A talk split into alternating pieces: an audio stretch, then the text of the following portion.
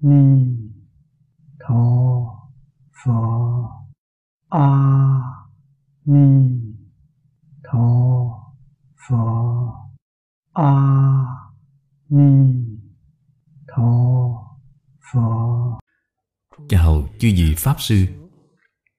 Chư vị đồng tu, Xin mời ngồi.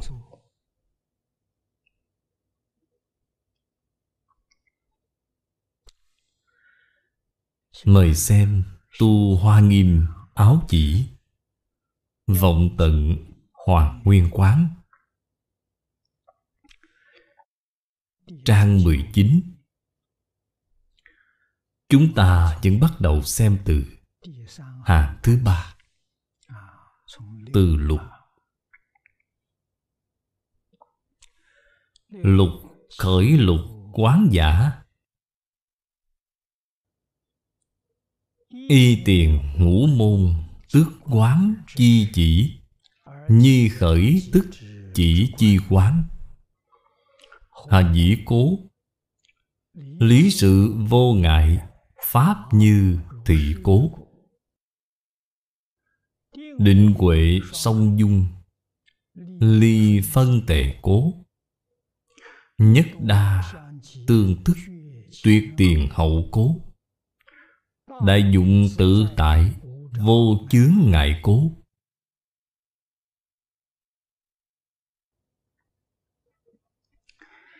Phần trước, Chúng ta học đến Lý sự vô ngại.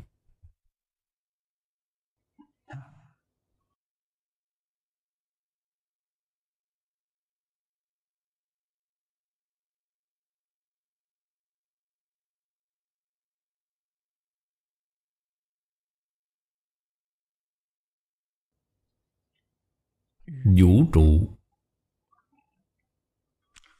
Dạng pháp.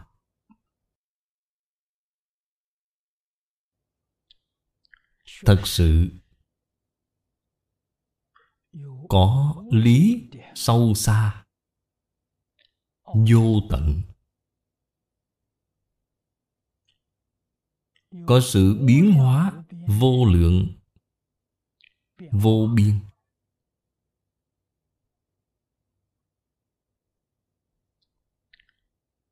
Không phải chúng ta. Dùng ngôn ngữ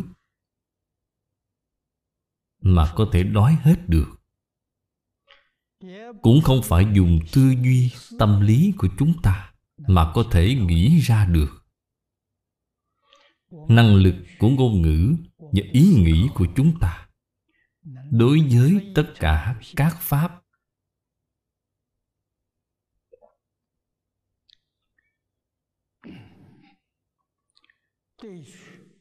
là vô cùng hữu hạn. Ở trong phật pháp thường dùng sáu chữ.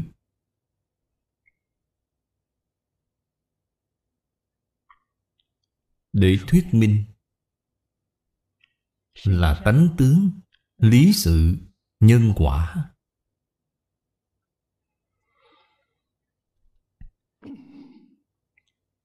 Dạng sự dạng vật Tóm lại không thể lìa khỏi.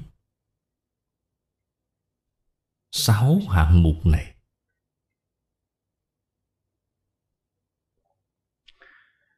Rốt cuộc nó từ đâu mà có? Là do tự tánh của chúng ta biến hiện ra. Ở trong tự tánh đầy đủ viên mãn. Tự tánh không thể tách rời. Nó là chỉnh thể. Lớn tận hư không pháp giới là một thể. Nhỏ đến từng hạt vi trần Vẫn là chỉnh thể. Đây là trong Đại Thừa Giáo thường nói là Cảnh giới bất tư nghị. Phẩm sau cùng của Kinh Hoa Nghiêm. Đề kinh của Tứ Thập Hoa Nghiêm Chính là Nhập Cảnh giới giải thoát bất tư nghị, Phẩm hạnh nguyện phổ hiền. Nhập có năng, nhập Có sở, nhập Cảnh giới giải thoát bất tư nghị Là sở nhập. Hạnh nguyện phổ hiền là năng nhập. Hay nói cách khác, Tu hạnh nguyện phổ hiền Là có thể nhập. Cảnh giới giải thoát bất tư nghị của Hoa Nghiêm.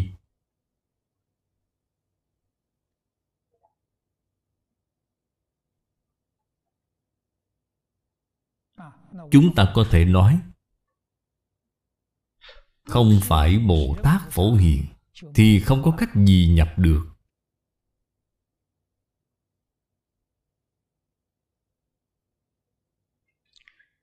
Bồ Tát Phổ Hiền Có gì khác biệt so với Bồ Tát thông thường vậy?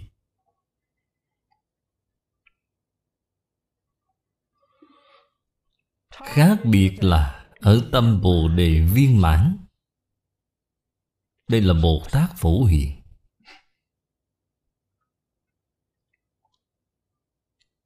Sao gọi là Bồ Đề? Bồ Đề là tiếng Phạn. Dịch thành ý nghĩa của Trung Văn Là giác ngộ. Giác ngộ viên mãn Chính là cảnh giới giải thoát bất tư nghị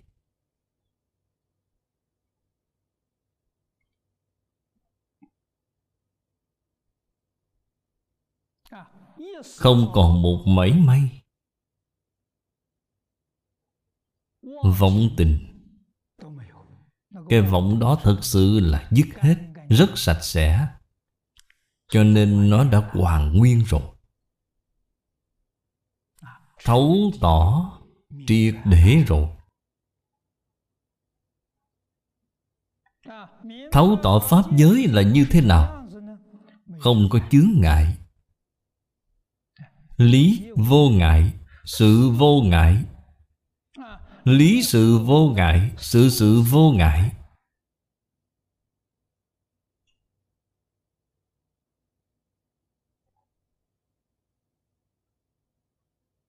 Vì sao vậy? Pháp như thị cố. Danh từ nhà Phật gọi là Pháp vốn như vậy. Chính là chỗ này nói là Pháp như thị cố. Nó chính là trạng thái này. Vốn dĩ là như vậy. Ở trong đây không có lý do. Nếu như bạn muốn lý do Thì bạn lại đang tạo phân biệt chấp trước rồi. Vừa có phân biệt chấp trước, Thì đâu đâu cũng là chướng ngại.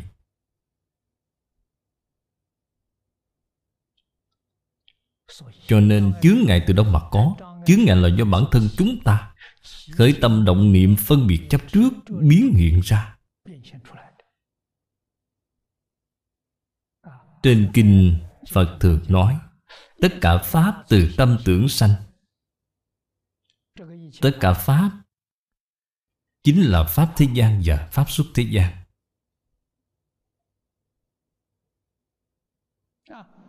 Tâm bạn dùng là Tâm thế gian, Tình chấp thì Pháp xuất thế gian Vẫn là Pháp thế gian. Điều này phải biết. Nơi thật ra Pháp Không có thế gian hay xuất thế gian gì cả. Duy thức sở biến. Từ tâm tưởng sanh.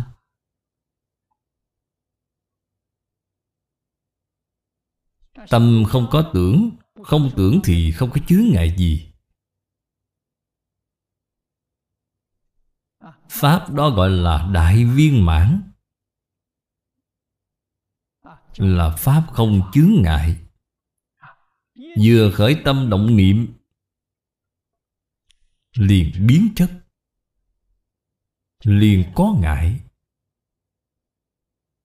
Tuy là trong khởi tâm động niệm có ngại Vẫn không được tính là quá lớn. Thế nhưng Nếu như vừa có phân biệt Thì chướng ngại liền lớn ngay. Vừa có phân biệt Thì cõi thực báo trang nghiêm của nhất chân Pháp giới liền biến mất Biến thành thập Pháp giới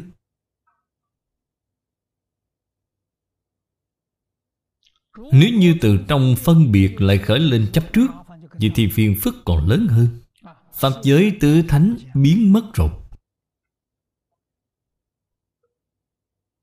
Lục đạo xuất hiện ngay. Lục đạo là ô nhiễm. Ở trong đây có thiện, có ác. Thiện nhiều, ác ít. Thì ở ba đường thiện. Ác nhiều, thiện ít. Thì biến thành ba đường ác rồi.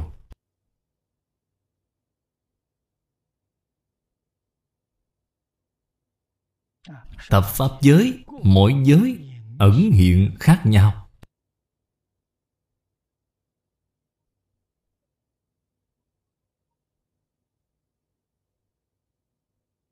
Những đạo lý, những hiện tượng này chúng ta cảm kích phật bồ tát đã nói ra cho chúng ta biết. Chúng ta tóm lại xem như đã hiểu rõ rồi. Sau khi hiểu rõ một việc quan trọng nhất, cổ thánh tiên hiền chúng ta thường nói, lánh giữ về lành.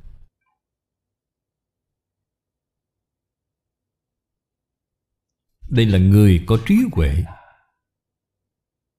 Là người thông minh.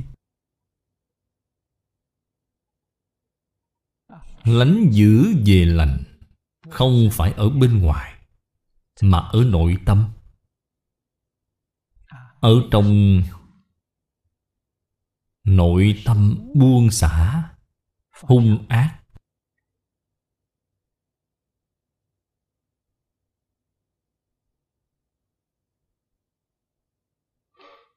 đề khởi niệm thiện, tâm thiện, hạnh thiện lên. Hiện nay mọi người thường gọi là tai họa tự nhiên và hỏa hại chiến tranh do con người tạo tự nhiên sẽ không còn nữa. Phật pháp gọi là nội học. Hướng nội chứ không hướng ngoại, là làm từ trong nội tâm của mình.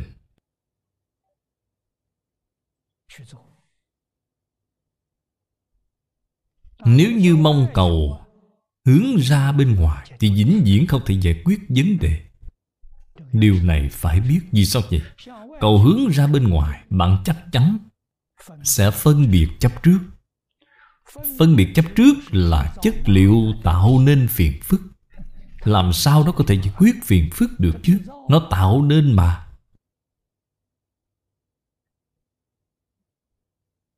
Cái gì mới có thể giải quyết vấn đề? Nội tâm thanh tịnh, bình đẳng giác. Liền giải quyết được vấn đề ngay cho nên tiếp theo sau xử lý vô ngại, liền nói với chúng ta định huệ song dung. Song dung là như thế nào? Trong định có huệ, trong huệ có định. Đây là thiên định mà trong nhà phật thường nói.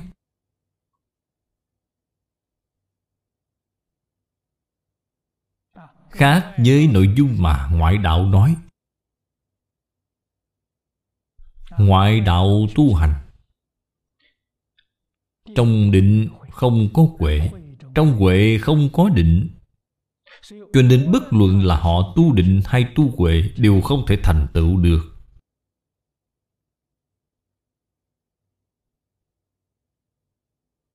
Đạo lý này, trên kinh điển phật nói quá nhiều rồi.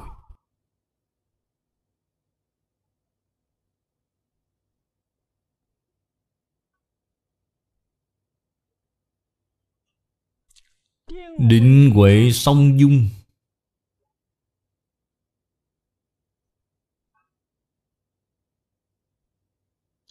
Định huệ có thể làm thể dụng cho nhau.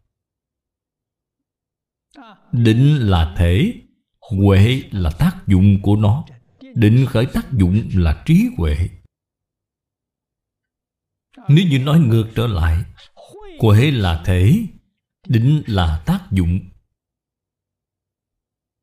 Là thật. Phật và Đại Bồ Tát Ứng hóa trong thập Pháp giới, Trong lục đạo. Giống như Thích Ca Mâu Ni Phật, Vì chúng ta thi hiện tám tướng thành đạo Ở trong thế gian này. Hiển thị cho thấy. Trí huệ viên mãn vô song. Tám tướng thành đạo Từ lúc đầu thai Đến nhập bát niết bàn, Dưới rừng sông thọ.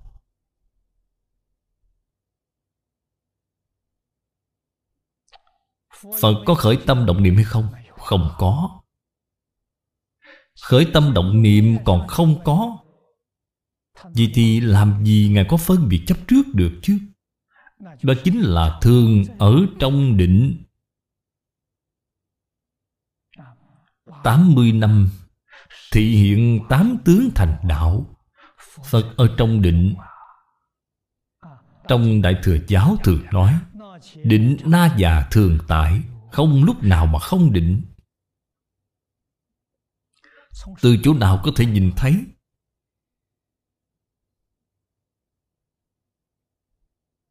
Bạn có thể nhìn thấy được từ trên tướng. Cần phải biết nhìn. Bạn không biết nhìn. Bạn không thể nhìn ra. Ngạn ngữ thường nói Người biết nhìn, nhìn vào cách thức. Người không biết nhìn, nhìn vào hình thức. Nhìn vào hình thức bạn không biết. Nhìn cách thức bạn biết ngay. Người đại trí huệ Biểu diễn Họ toàn ở trong định. Họ không có khởi tâm động niệm bao giờ. Đây là đại định. Tánh định cứu cánh viên mãn Là tự tánh vốn định. Chúng ta có hay không? Đều có. Mỗi người đều có cả. Tại vì sao chúng ta không thể khởi tác dụng được vậy? Bởi vì chúng ta có phiền não, vọng tưởng, chấp trước. Chướng ngại kính nó rồi. Tuy có mà nó không khởi tác dụng. Tác dụng mà nó khởi là vọng tưởng phân biệt chấp trước. Nó khởi tác dụng này. Giống như ở trên tự tánh phủ một lớp tro bụi vậy. Tro bụi khởi tác dụng. Nó bị che phủ kín ở bên dưới rồi.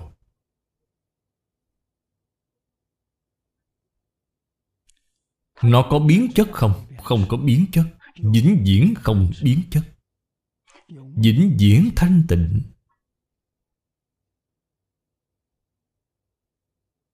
Cho nên phật dạy chúng ta không có gì khác. Phật không kể công vì sao vậy? Bạn tu hành thành phật phật bảo ta không có cho anh một chút nào.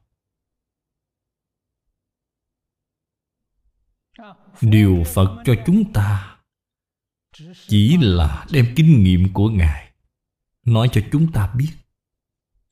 Đem chân tướng mà Ngài nhìn thấy, Nói cho chúng ta biết. Ngày nay chúng ta không nhìn thấy được nguyên nhân ở đâu. Câu này nói với chúng ta Là để trừ đi nguyên nhân không thể nhìn thấy của chúng ta. Ai trừ? Tự mình trừ. Người khác không thể giúp được. Vì sao vậy? Khởi tâm động niệm phân biệt chấp trước Là do bạn tự tạo nên. Không phải do người khác tạo cho bạn. Nếu người khác tạo cho bạn Thì họ có thể trừ giúp cho bạn được rồi. Đây là tự bản thân mình.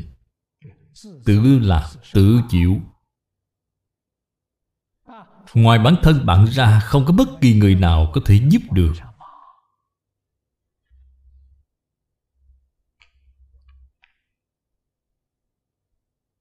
Trừ như thế nào, nhớ kỹ, buông xả. Nói thêm một câu thành thật. Chúng ta đời đời kiếp kiếp ở trong lục đạo. Là vì cái gì? Làm cái gì phải ở trong lục đạo không có gì khác, chính là học tập buông xả. Đến ngày nào, bạn ở trong lục đạo học viên mãn bài học chấp trước này, không còn chấp trước gì cả. Ngay cả phật pháp cũng không chấp trước.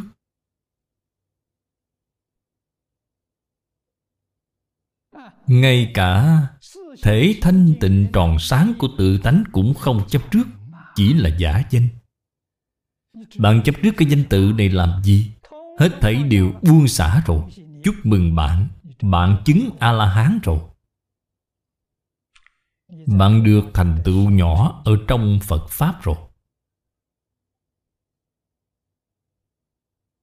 Lục đạo không còn nữa bạn vĩnh viễn không đọa lục đạo nữa. Không làm cái trò hề luân hồi nữa. Bạn thử xem. Chúng ta không có gì khác, Chỉ học buông xả. Kinh giáo có học hay không? Không quan tâm. Thích Ca Mâu Ni Phật biểu diễn cho chúng ta thấy Đã học 12 năm vẫn phải buông xả. Không buông xả vẫn không được. Liền biến thành chướng ngại ngay, Gọi là sở tri chướng. Buông xả rồi.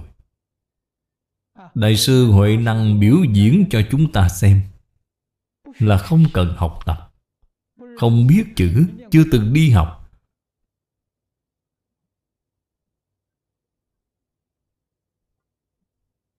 Cả đời Chưa nghe qua một bộ kinh nào.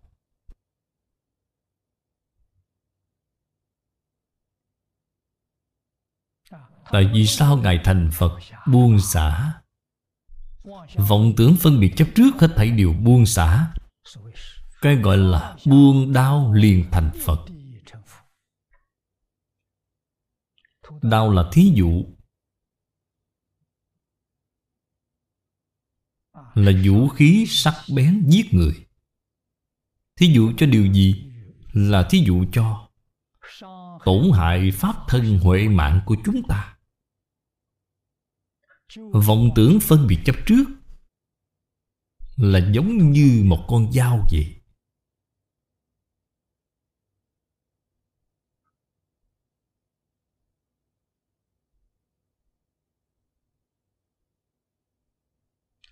Nếu như không chịu buông xả, Thì tất cả những gì bạn tu trong cửa Phật.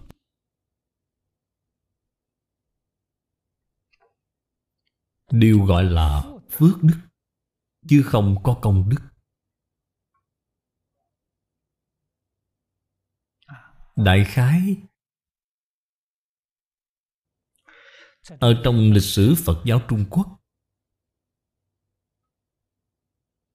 Nói đến tu phước, Có thể mãi đến ngày nay, Vẫn không có người nào có thể sánh bằng Lương Vũ Đế. Lương Vũ Đế xây dựng chùa chiền, Được 480 ngôi chùa.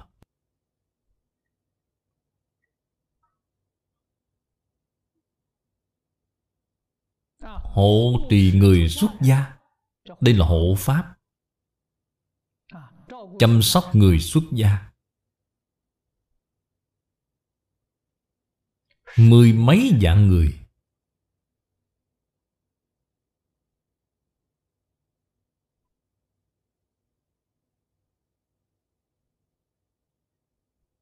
Tu phước báo lớn như vậy Trước nay chưa từng có.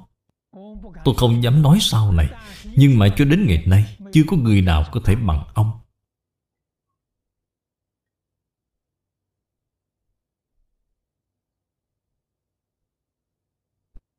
Bạn xem, Tổ sư Đạt Ma đến Trung Quốc, Gặp mặt Lương Vũ Đế.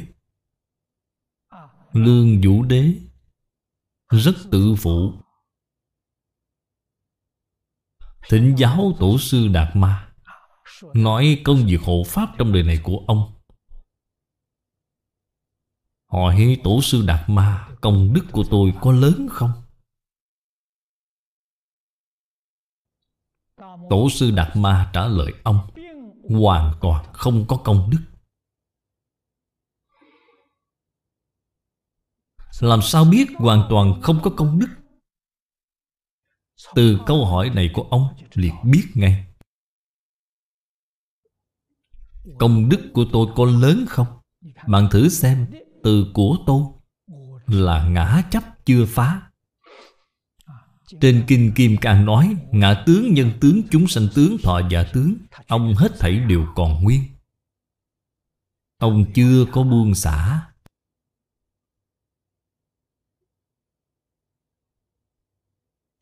Công đức là gì? Công đức là định huệ. Giới không phải, Giới là phước đức. Điều này các vị phải biết.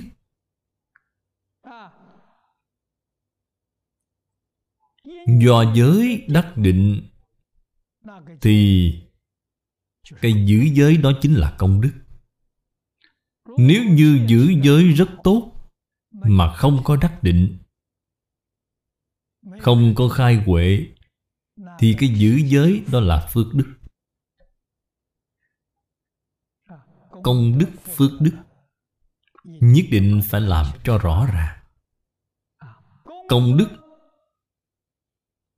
có thể giải quyết vấn đề. Vấn đề gì? Việc lớn sanh tử. Có thể khai ngộ. Có thể chứng quả Đây là công đức Chứ phước đức thì không được. Cái mà phước đức cảm được Là phước báo đời sau.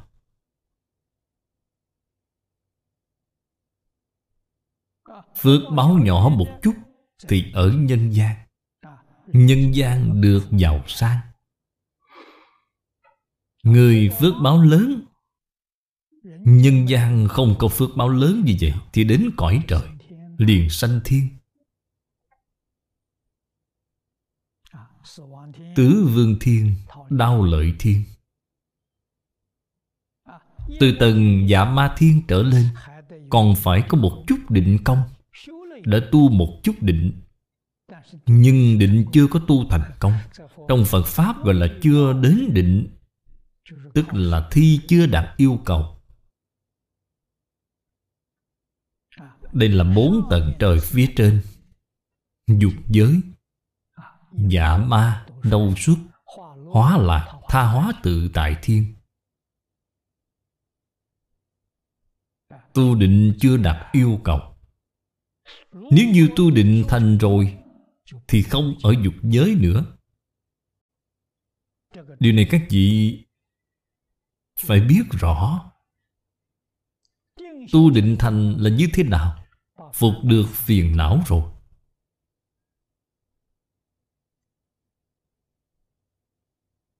Có khi nói đoạn, Nhưng phải biết là không phải thật sự đoạn, Mà là phục đoạn. Người xưa nói là đá đè cỏ, Chưa trừ gốc, Nhưng nó không tác dụng, Không khởi tác dụng, Phục được rồi. Đây là ở lục đạo. Nếu như cái phiền não này thật sự đoạn sạch, Thì họ không còn ở lục đạo nữa.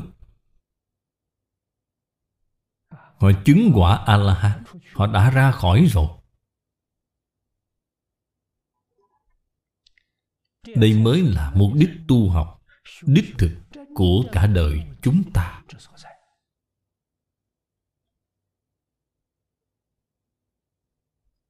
Tự hành chính là hóa tha. Bạn làm nên tấm gương tốt cho người khác xem. Để người ta nhìn thấy liền cảm động Mà học tập theo bạn. Đây là thật sự hóa tha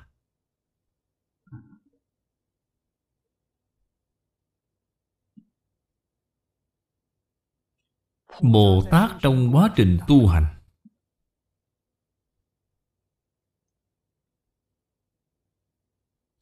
Gặp được duyên phận, Thì không thể từ bỏ Từ bỏ thì sao? Bạn chưa có tâm từ bi Tâm từ bi của bạn biểu hiện ở chỗ nào? Giống như thời đại này hiện nay, Chúng sanh rất khổ, Tai nạn rất nhiều Có cần giúp đỡ không? Cần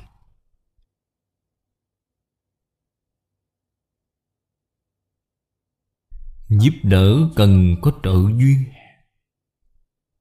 Ta muốn giúp đỡ mà Không có cái duyên này Thì không giúp được. Không giúp được Thì dùng nội công tu hành của mình Hồi hướng.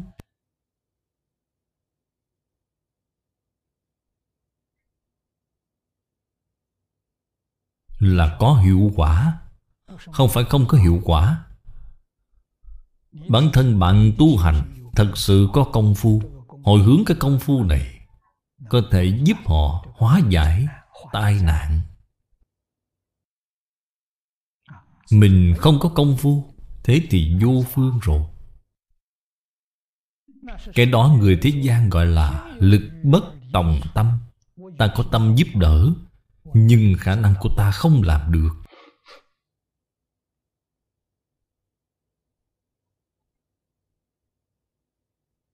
Cái khả năng này có hai phương diện. Một cái là đạo hạnh. Đạo hạnh. Một cái là phước báo. Hai cái đều đầy đủ, thế là không thể nghĩ bàn. Đó là đại công đức rồi. Không có phước báo nhưng có công hạnh, Cái họ tu là công đức. Còn phước báo mà không có công phu, Thì cái họ tu là phước đức. Đều đáng được tán thán.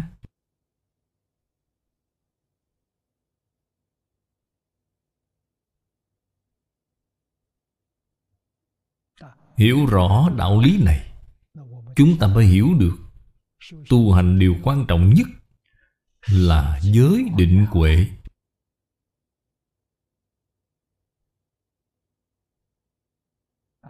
Trong Phật Pháp gọi là tam học.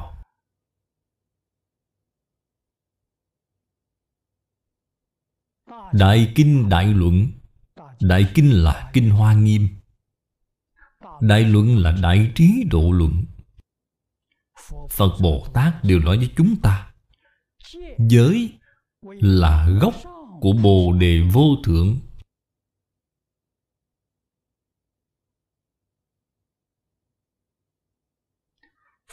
Trên Kinh Thập Thiện Nghiệp Đạo, Phật dạy chúng ta Thập thiện mười điều này Là gốc rễ chủ yếu của Pháp Nhân Thiên Thanh Văn Bồ Đề, Duyên Giác Bồ Đề, Thậm chí là Bồ Đề Vô Thượng.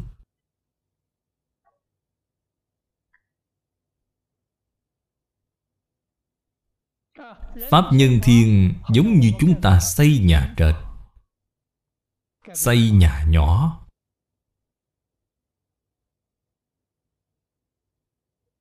Bồ Đề Vô Thượng là giống như cao ốc một trăm tầng vậy. Thập thiện nghiệp là gì? Thập thiện nghiệp là nền móng của căn nhà này. Bạn không có nền móng tốt, Thì bạn không thể xây lên được Bạn có thể không xem trọng sao?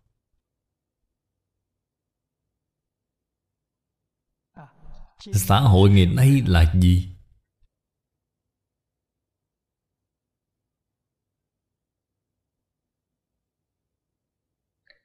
Phật Pháp này có tác dụng gì không?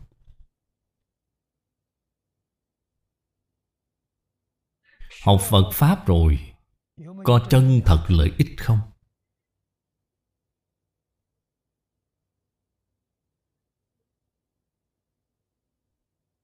Nói lời thành thật, Không có lợi ích Vì sao vậy? Kinh giáo Đại Thừa giảng rõ ràng, Đơn giản đi nữa, Nghe không hiểu Chưa có vào được Cho nên không đạt được thọ dụng đích thực.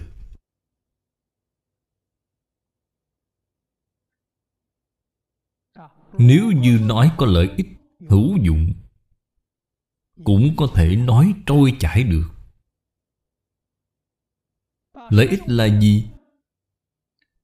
Giúp tất cả chúng sanh gieo chủng tử vào trong A-lại gia thức.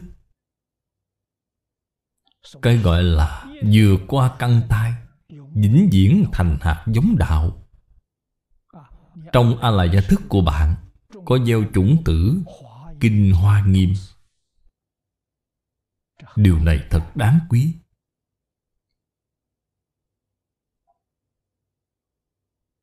Thế nhưng trong đời này, nó không khởi tác dụng. Nó thật sự là không thể giúp được gì cho bạn.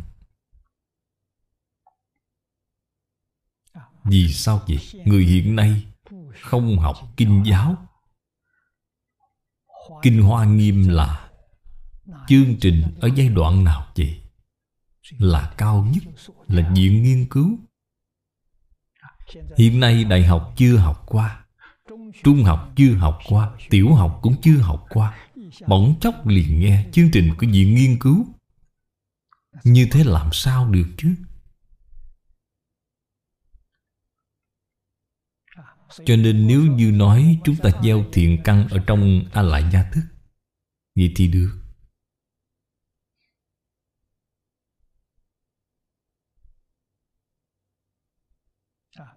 Chúng ta biết Người học Phật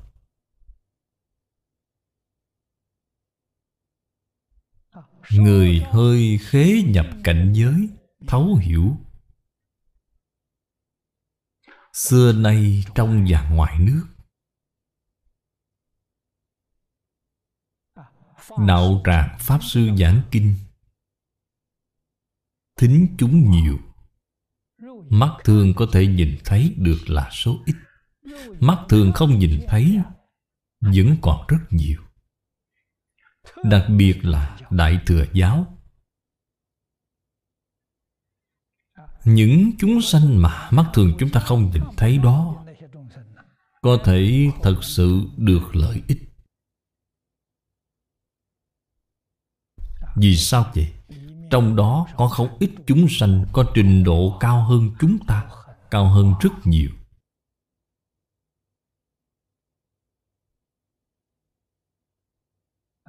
Thế Tôn năm xưa còn tại thế.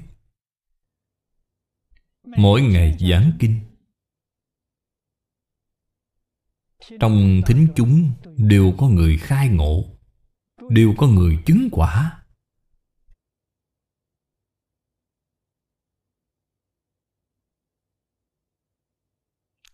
Ở trên kinh luận chúng ta thường hay nhìn thấy Có ghi chép như vậy.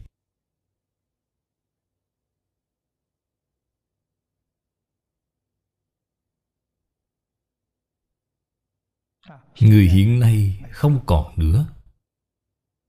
Vì sao vậy? Không có người dạy bảo. Truy cứu tận gốc rễ Là do từ nhỏ Gia đình không có dạy. Giáo dục Quan trọng nhất là giáo dục nền tảng Là ở gia đình vào lúc nào? Thời gian viên mãn nhất là lúc người mẹ mang thai. Trong 10 tháng mang thai này, tâm không có niệm ác, không có suy nghĩ lệch lạc.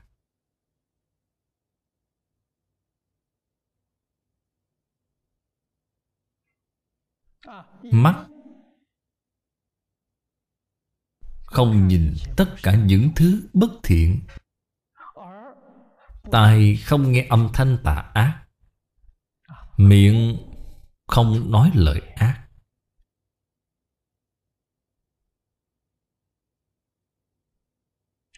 Tuyệt đối không có vọng ngữ, Không có hai lời, Không có thiêu dệt, Không có ác khẩu.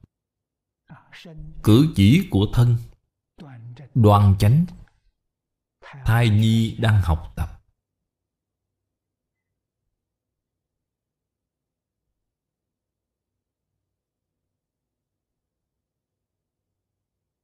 Trẻ thơ dưỡng chánh Phải bắt đầu từ chỗ này.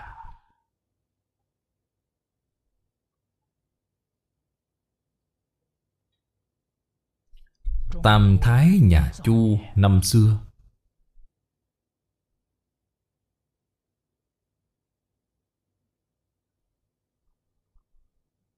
Ba người phụ nữ này Họ hiểu được Là họ làm như vậy. Cho nên đời sau của họ Là Văn Vương, Vũ Vương, Chu Công. Đại Thánh, Đại Hiền. Xuất hiện rồi.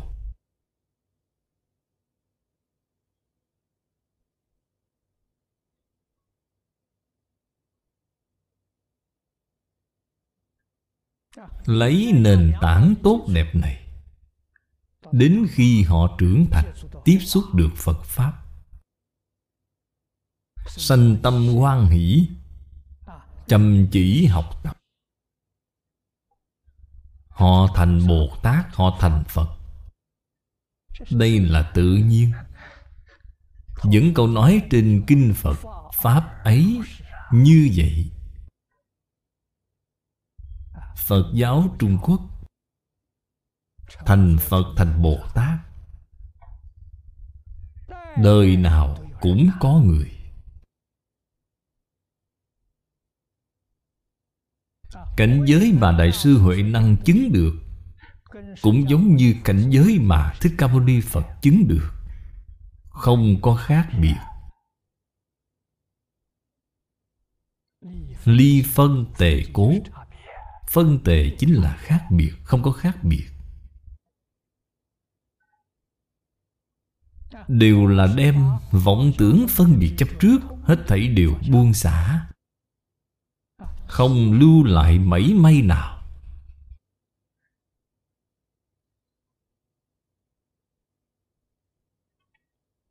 Cho nên chúng ta tu hành. Tu cái gì? Buông xả mà thôi. Nhìn thấu là trí huệ. Bạn chân thật chịu buông xả, Thì tâm bạn liền thanh tịnh. Tâm liền bình đẳng Tâm thanh tịnh sanh trí huệ. Huệ ở chỗ nào? Huệ ở tâm thanh tịnh. Cho nên nếu như tâm trạng của chúng ta là rất loạn Tâm tính bốc đồng Sản phẩm sanh ra là phiền não. Dù họ nghiên cứu, họ suy nghĩ, họ tư duy Đều không có lìa khỏi phiền não.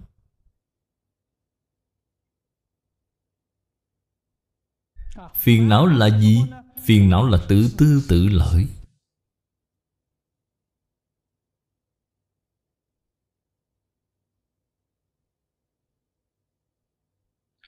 Cho dù là vì người, vì xã hội Vì quốc gia, vì toàn thế giới Mà tự tư tự lợi Danh vọng lợi dưỡng không có buông xả Thì vẫn là phiền não Tâm thanh tịnh chưa hiện tiền Chưa có trí huệ. Cái họ nghĩ đến nghĩ lui là gì? Là tri thức, Không phải trí huệ. Ở trong trí huệ, Tuyệt đối không được xen tạp. Chỉ cần có xen tạp, Chính là thuộc về tri thức.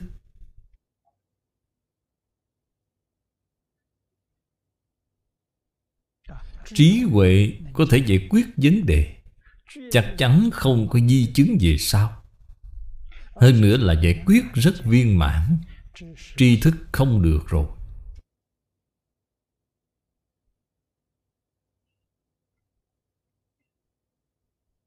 Cho nên chúng ta hiểu được.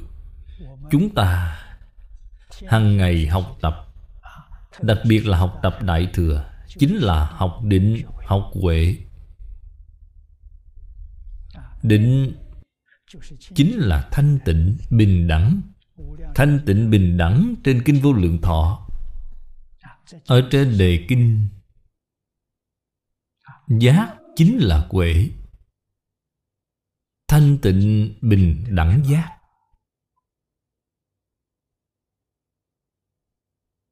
Phật Thích Ca Mâu Ni Ở trên Kinh Vô Lượng Thọ Dạy chúng ta Thanh tịnh bình đẳng giác Chính là A-di-đà Phật. Biệt hiệu của A-di-đà Phật Là thanh tịnh bình đẳng giác. Niệm thanh tịnh bình đẳng giác Chính là niệm A-di-đà Phật. Niệm A-di-đà Phật Chính là niệm thanh tịnh bình đẳng giác.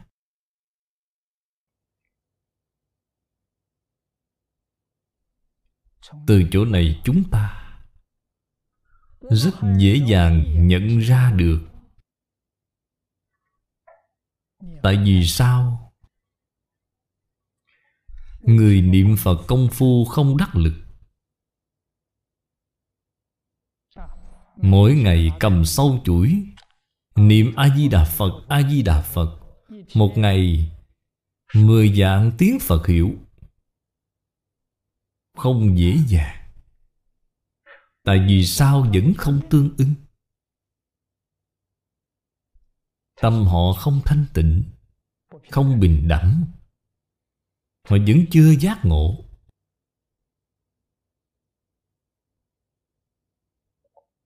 Như vậy chúng ta mới biết,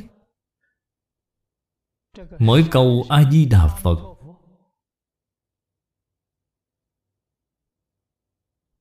Niệm ra từ trong tâm. Tâm gì? Thanh tịnh bình đẳng giác. Đó chính là Đại Đức xưa gọi là Nhất niệm tương ưng. Câu A-di-đà Phật này tương ưng với thanh tịnh bình đẳng giác. Một niệm tương ưng, một niệm Phật Là thật niệm. Niệm niệm tương ưng, niệm niệm Phật. Vậy thì tuyệt vời rồi. Niệm Phật như vậy đâu có đạo lý nào không thành Phật.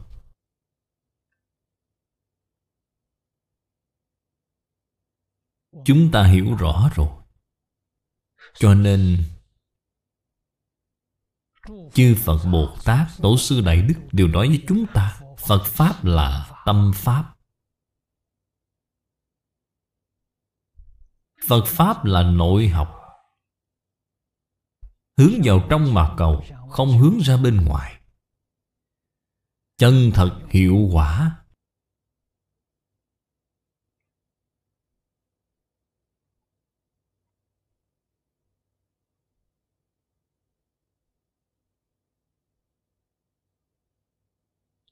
Trong câu này, Chúng ta đặc biệt chú trọng Chữ dung này. Dung hợp thành một thể.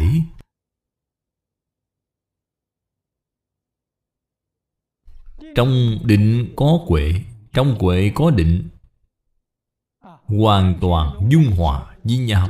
Định chính là huệ Huệ chính là định.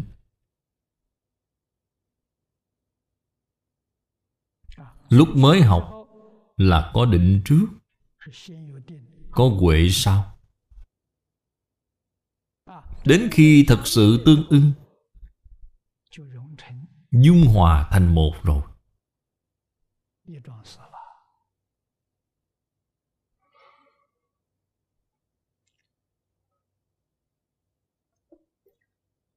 Nhất đa tương tức. Một tức là nhiều Nhiều tức là một. Sự việc này là thế nào? Một là nói tánh, Đa là nói tướng. Tướng nhiều vô số. Dạng sự, dạng vật. Chữ dạng này là hình dung, Không phải là chữ số. Vô lượng, vô biên. Vô số vô tận pháp tướng. Nhớ kỹ, Thể chỉ là một.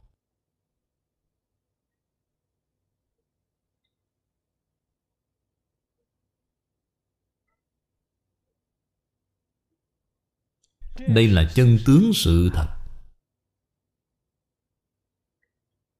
Cho nên, Dạng Pháp bình đẳng Pháp Pháp cũng đều như. Không những như kỳ tánh. Tướng khác nhau. Tướng này với tướng kia Có khác biệt không? Lìa phân biệt chấp trước Thì không có khác biệt. Khác biệt là khởi nguồn từ phân biệt chấp trước.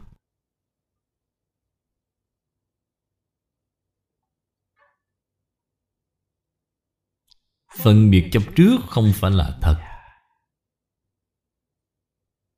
Lìa khỏi khác biệt.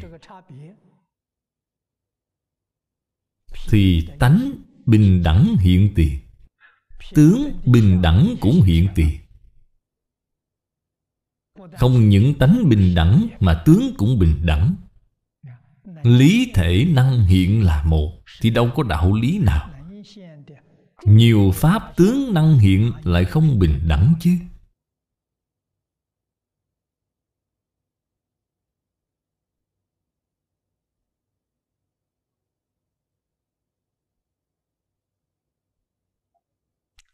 Tuyệt tiền hậu cố.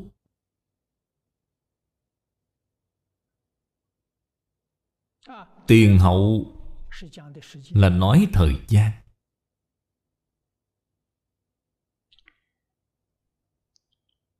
Lý sự định huệ. Nhất đa ở trong ba câu nói này.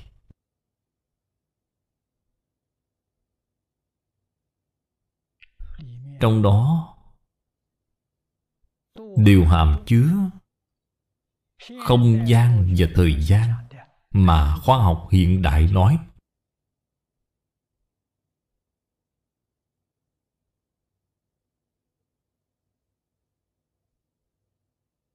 Ở trong thực tướng các Pháp, Có không gian thời gian không? Không có. Thật sự có.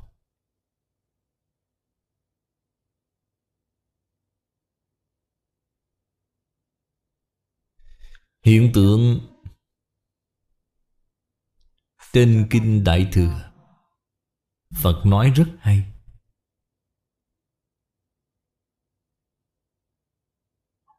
Đường xứ xuất sanh, Tùy xứ diệt tận.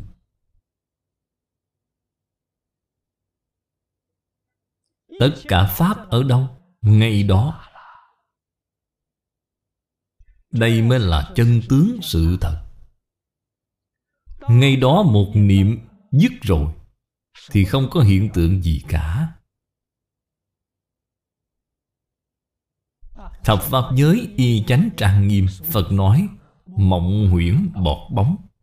Là giống như bạn nằm mộng vậy, Tỉnh dậy rồi. Tỉnh dậy thì hết thảy đều dứt hết rồi. Bạn tỉnh dậy thì cơn mộng đó có còn tiếp tục nữa không? Không còn.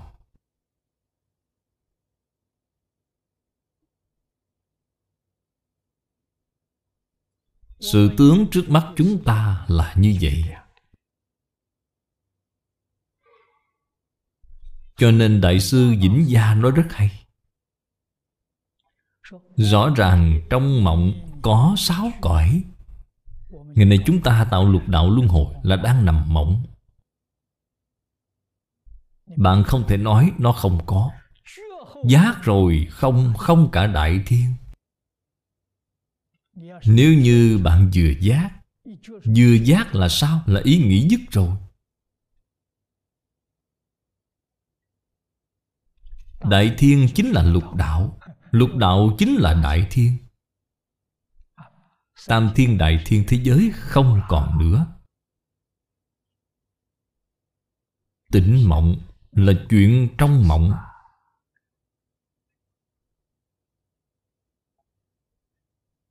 Chư Phật Bồ Tát chỉ dạy chúng ta.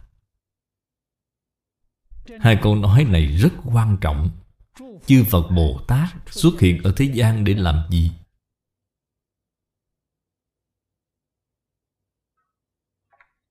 Làm Phật sự trong mộng Cái gì phải biết Phật sự là gì? Thích Ca Mâu Ni Phật năm xưa còn tại thế, Giảng kinh dạy học 49 năm Gọi là Phật sự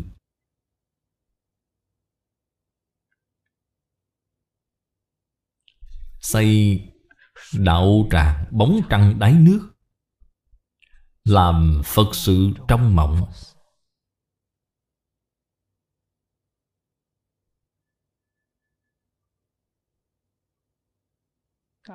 Bóng trăng đáy nước, Buổi tối ở trong ao. Nhìn thấy bóng trăng dưới ao nước, Biết đó là giả, Là cái bóng của mặt trăng. Không phải thật. Xây đạo tràng là đạo tràng Bóng trăng đáy nước.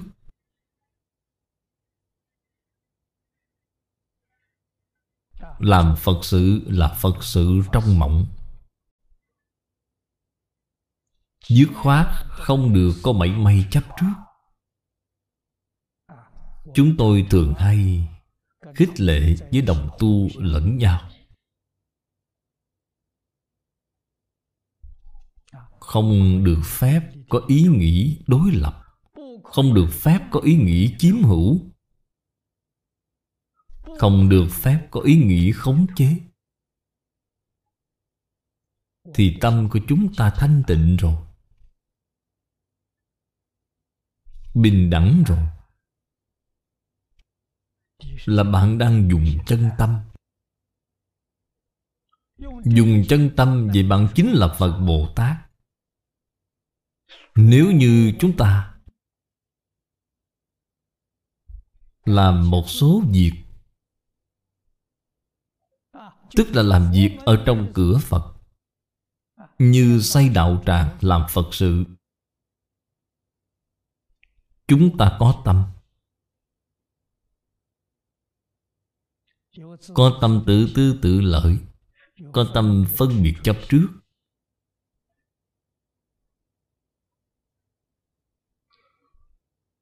Thì đó không gọi là Phật sự. Đó gọi là gì? Bạn đang tạo, lục đạo, luân hồi. Việc mà bạn tạo là thiện, Lợi ích cho đại chúng, Thì bạn đang tạo ba đường thiện. Bạn hoàn toàn vì tử tư tự lợi không phải vì người khác. Vì người khác Mà mục đích vẫn là vì mình, Không phải xả mình vì người. Mượn người khác thành tựu cho mình. Như vậy vẫn là tạo nghiệp.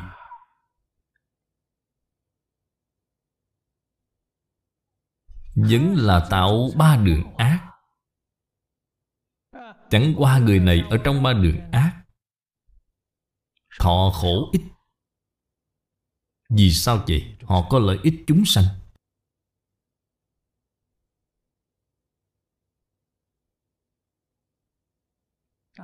Ở trong ác đạo cũng rất phức tạp. Có người ở trong ác đạo Không thọ khổ gì cả.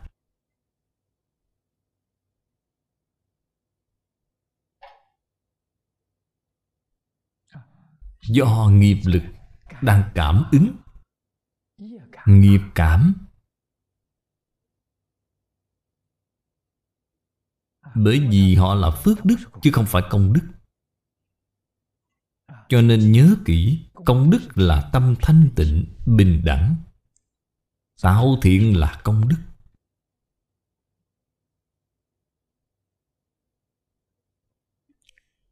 Thanh tịnh, bình đẳng giác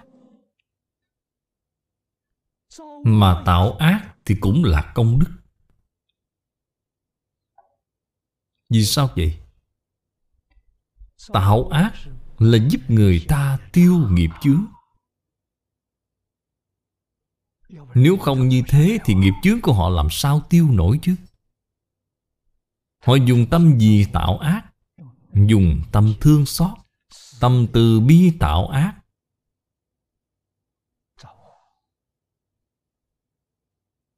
Có thí dụ không? Có. Kinh Hoa Nghiêm trong 53 tham, có.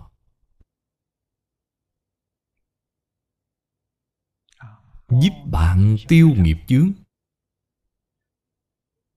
Bản thân họ thì sao? Bản thân họ không có khởi tâm động niệm, Không có phân biệt chấp trước, Là Bồ Tát. Không phải người phàm.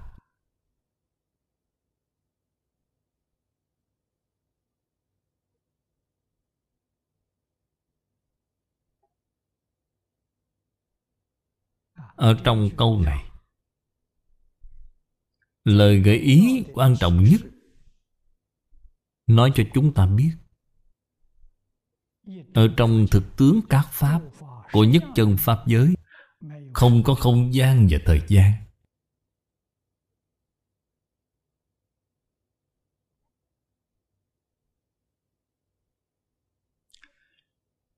Đại dụng tự tại Vô chướng ngại cố.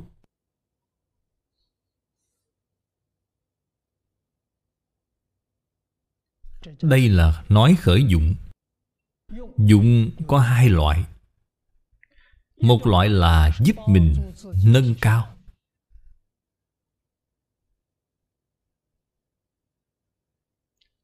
Một loại nữa là giúp người khác nâng cao.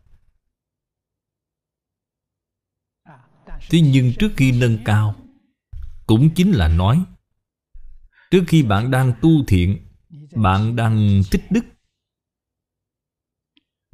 Cần phải tiêu trừ nghiệp chướng. Nếu không tiêu trừ nghiệp chướng, Thì không thể nâng lên. Muốn nâng cũng không thể nâng lên được. Vì sao vậy? Nghiệp chướng đang chướng ngại bạn. Đang cản trở bạn. Cho nên Đại Đức xưa thường nói, Chúng ta hành thiện. Chưa bàn đến hành thiện, Phải sửa lỗi trước. Đạo lý là như vậy.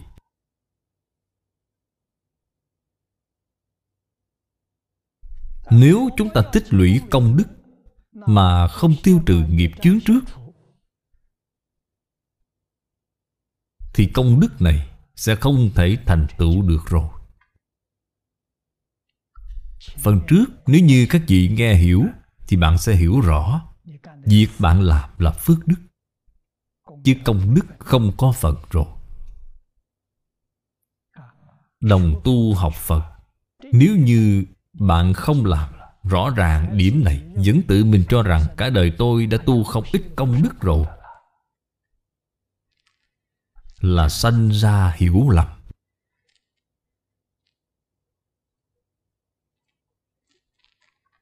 Phạm làm việc gì với tâm thanh tịnh, bình đẳng là công đức Vậy thì suy nghĩ xem tâm chúng ta có thanh tịnh không? Tâm chúng ta có bình đẳng không? Nếu không phải tâm thanh tịnh bình đẳng Là tu phước đức. Quả báo của phước đức Là ở lục đạo. Phước báo trong lục đạo Là đường thiện. Công đức là gì?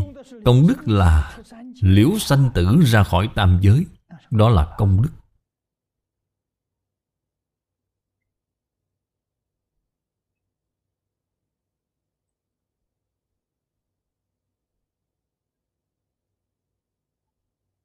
Tịnh Độ Tông Là pháp môn đặc biệt.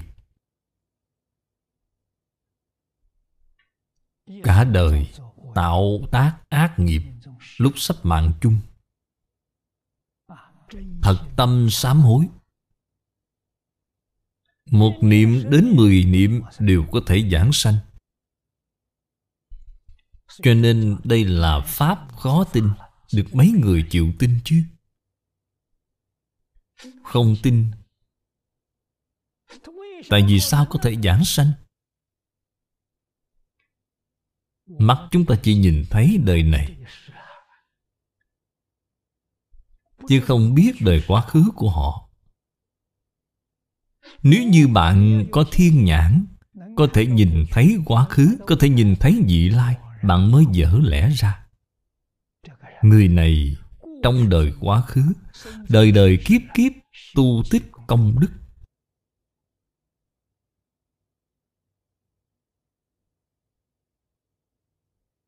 Lúc lâm chung xảy ra vấn đề. Không phải bản thân xảy ra vấn đề, Mà oan gia trái chủ Đến quấy nhiễu.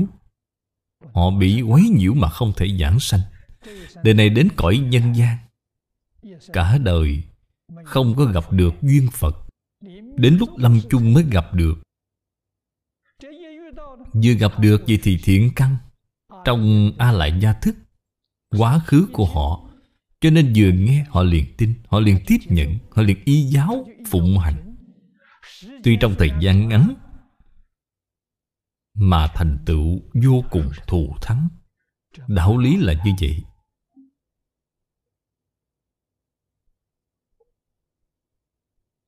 Không phải là không có nguyên nhân. Nói lời thành thật, Trong Pháp thế gian và xuất thế gian Không có chuyện ngẫu nhiên. Đều có nhân với đời trước.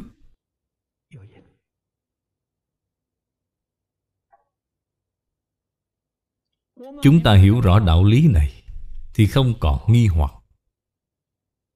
Biết được Phật Pháp vô cùng thù thắng, Cho nên tạo nghiệp không nên sợ. Đừng nên hàng ngày nơm nớp lo sợ, Lo lắng điều này. Vô lượng vô biên ác nghiệp, Chỉ sợ bạn không chịu sám hối, Vừa sám hối liền tiêu ngay.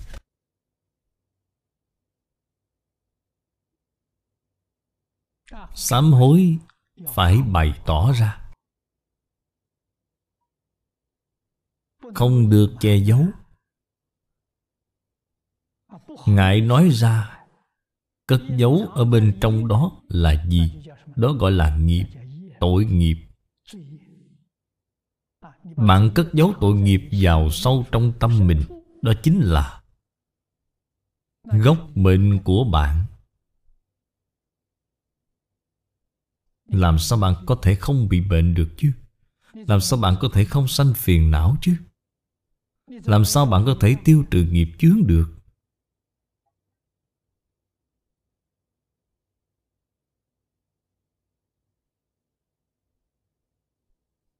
Gần đây chúng tôi nhìn thấy Đầu năm dân quốc. Sự tích cả đời Của Dương Phụng Nghi. Ông giảng về bệnh cho người ta. Giảng xong, Bệnh liền khỏi ngay. Đạo lý chính ở chỗ này Chính là sám hối.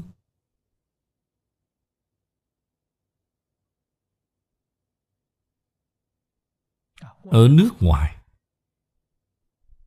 Bác sĩ tâm lý quay người mỹ. Có một số bệnh khó chữa. Ông dùng phương pháp thôi miên, khiến cho họ quay về đời quá khứ, quay về đời quá khứ xa nữa, Để tìm ra cái nhân bị bệnh của đời này. Sau khi tìm ra sám hối, Bệnh liền khỏi ngay. Là cùng một đạo lý. Trong Phật Pháp gọi là sám trừ nghiệp chướng, Chính là đạo lý này. Cho nên, sám hối phải bày tỏ ra.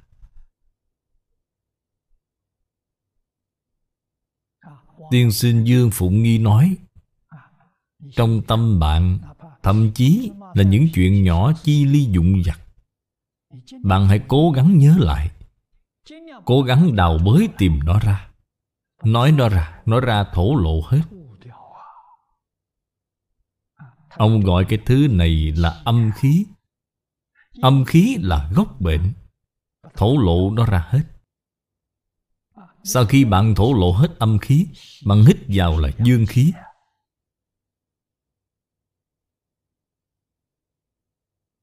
Đó là năng lượng khỏe mạnh. Nói vậy là rất hợp đạo lý. Bạn thổ lộ nó ra sạch sẽ, Thì thân thể bạn sẽ khỏe mạnh, Sẽ không có bệnh tật. Điều này hoàn toàn ngược lại Với quyền riêng tư Mà người nước ngoài nói. Riêng tư là gì? Bạn không chịu nói cho người khác biết. Đem dấu việc bất thiện này vào trong tâm, Vĩnh viễn là gốc bệnh của bạn. Bệnh tật của bạn là sanh ra từ đây. Sau khi bạn thổ lộ nó ra, Thì gốc bệnh của bạn sẽ không còn nữa, Bạn sẽ không bị bệnh.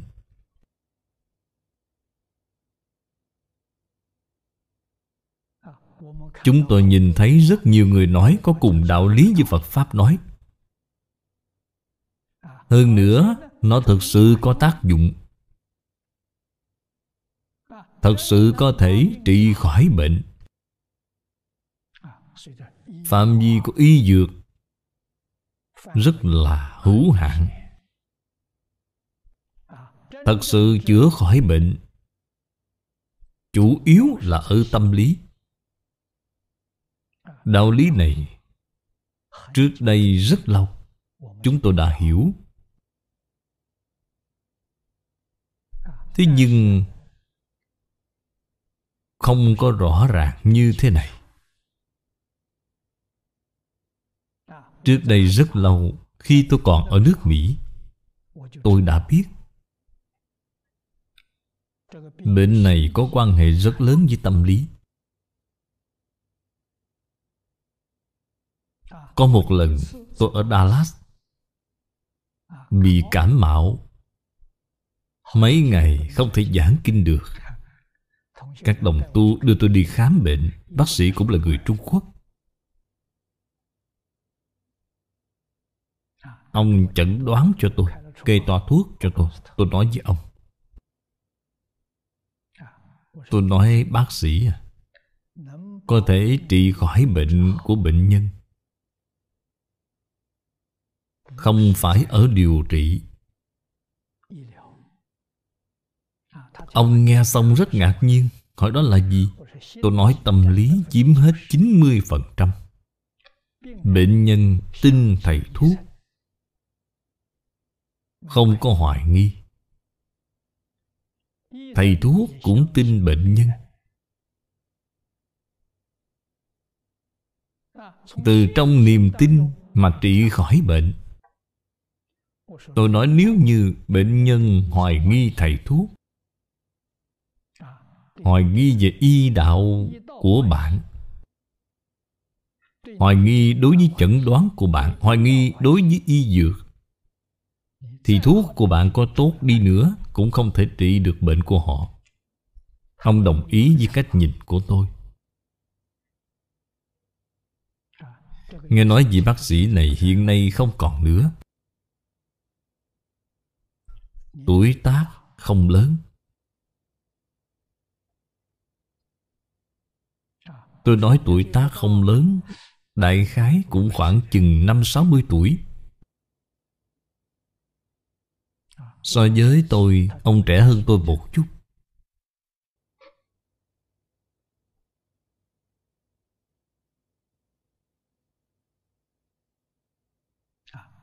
Từ đó cho thấy Tinh thần Thật sự có ảnh hưởng Đến cơ thể rất nhiều.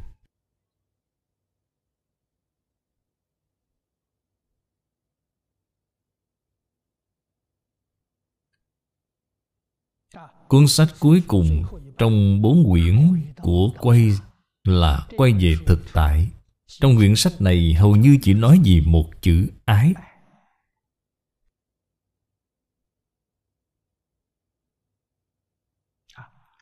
Tâm yêu thương chân thành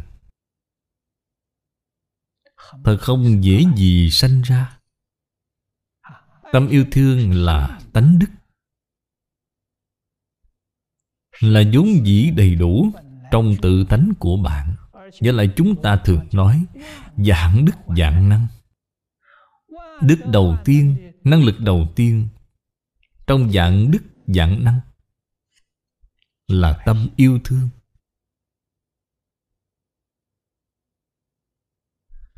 Từ trong việc dùng thuật thôi miên Trị liệu Của cả đời ông Ông rút ra kết luận như vậy bạn phải làm thế nào Khơi dậy được tâm yêu thương Trong tự tánh của bạn ra?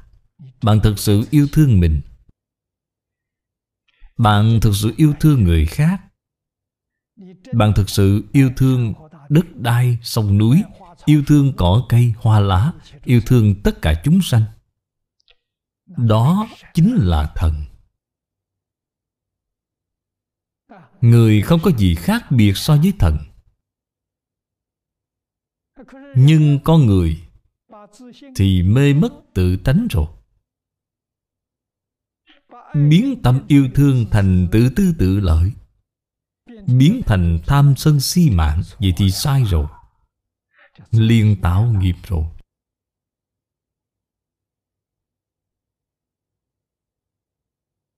Cho nên ông dạy chúng ta, hãy đổi vị trí mà suy nghĩ.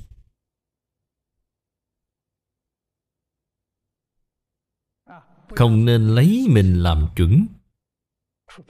Phải luôn lấy người làm chuẩn. Người Trung Quốc gọi là nhân ái. Nhân là hai người. Nghĩ đến mình thì phải nghĩ đến người khác.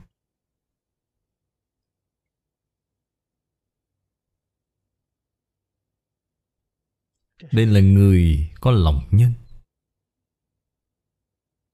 Tốt nhất là nghĩ cho người khác trước, Nghĩ đến mình sau. Đây là thánh nhân.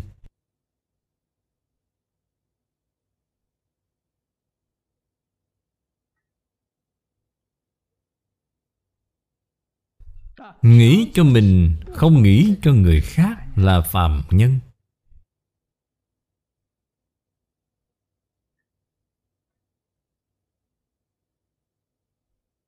Chư Phật Bồ Tát không có mình, Không có khởi tâm động niệm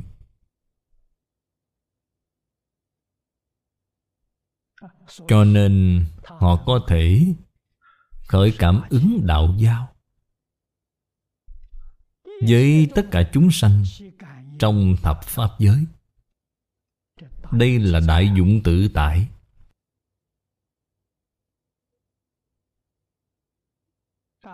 Trong Phẩm Phổ Môn tán thán Bồ Tát Quan Thế Âm, Nghìn nơi cầu nguyện ứng nghìn nơi. Chữ nghìn đó không phải là con số. Nơi nào chúng sanh có cảm, Thì Bồ Tát liền ứng hiện Ở ngay trước mặt họ.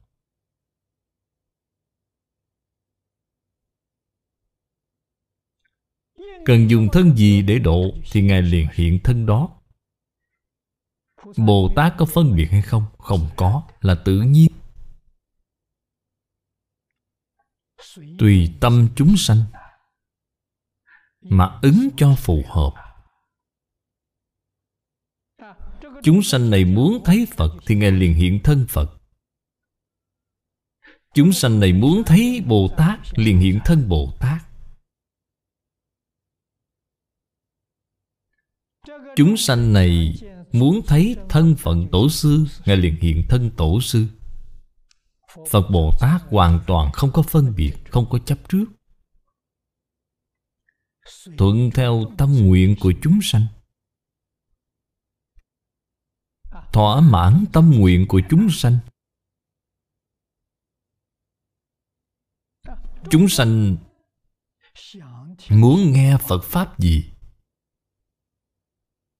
Liền giảng cho họ nghe Phật Pháp đó. Chúng sanh còn chưa khởi ý nghĩ. Bồ Tát đã hiện ra rồi. Đây là gì? Tuy bạn vẫn chưa khởi ý nghĩ. Nhưng trong tâm bạn có, Bạn chưa có nói ra.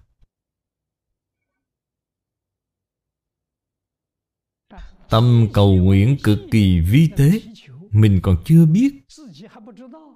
Nhưng Bồ Tát cảm ứng rồi.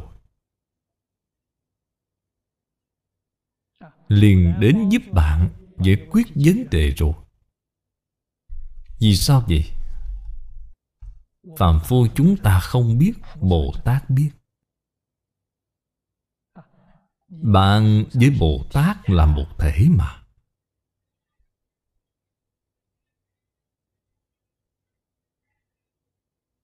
Đây là đồng thể đại bi vô duyên đại từ.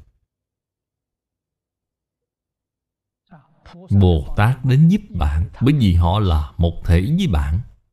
Không có bất kỳ điều kiện gì.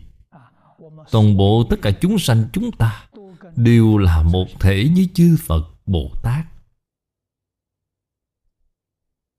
Tuy là chúng ta không biết,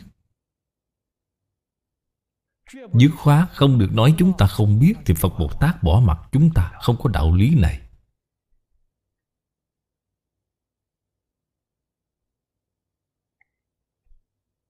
Chúng ta là cùng một thân thể với tất cả chúng sanh. Chúng ta là một thể với cỏ, cây, hoa, lá. Chúng ta là một thể với đất đai, sông, núi. Chúng ta là một thể với tận hư không, khắp Pháp giới.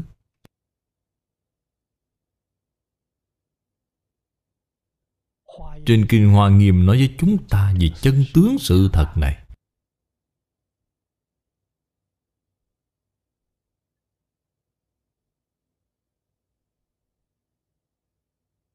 Tâm từ bi, tâm yêu thương Của Phật Bồ Tát Tỏa khắp Pháp giới hư không giới Khắp đến tất cả chúng sanh. Giống như trên kinh nói Nhỏ đến mức Từng hạt vi trần Lớn đến như hư không Pháp giới. Thanh tịnh bình đẳng giác.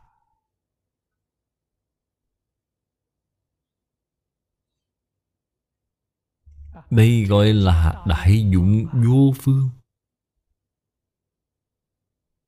Chỗ này gọi là đại dụng tự tại. Vô chướng ngại cố.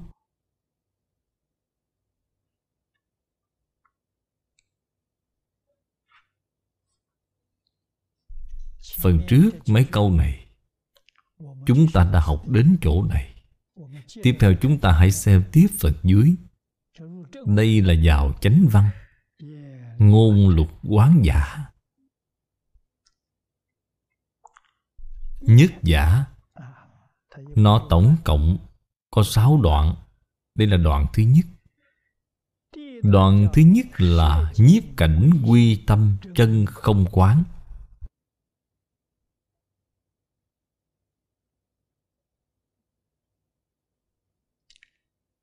Ý nghĩa ở trong đây là nói, tâm cảnh không hai.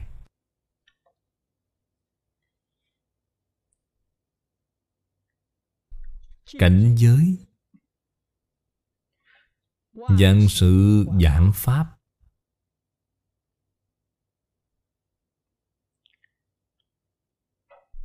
Tất cả pháp sở hiện sở sanh.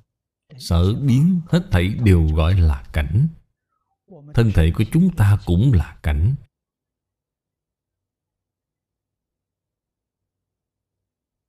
Năng sanh là tâm.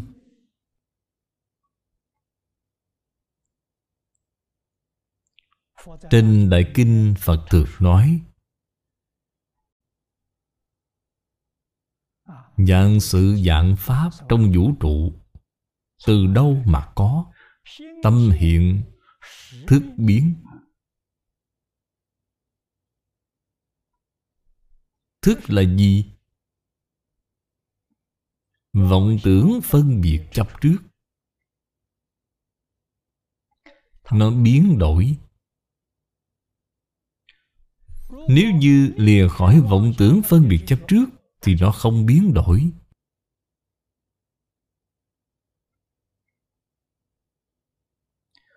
Cõi thực báo trang nghiêm Của chư Phật Như Lai Là tâm hiện, Không có thức biến.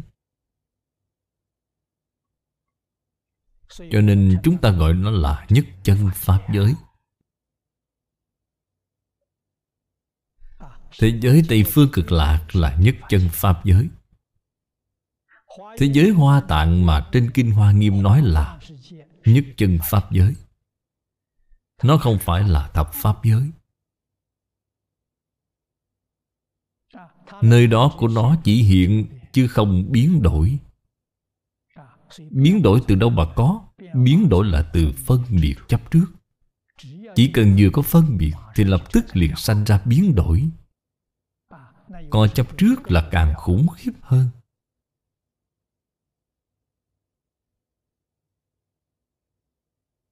Nhiếp cảnh quy tâm. Là đem cảnh giới bên ngoài Hết thảy đều thu hồi lại. Quy về tâm. Tâm là chân không.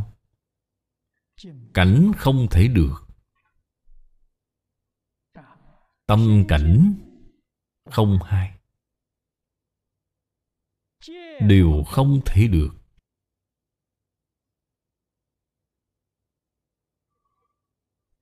Cảnh là Hư huyễn, Sát na sanh diệt.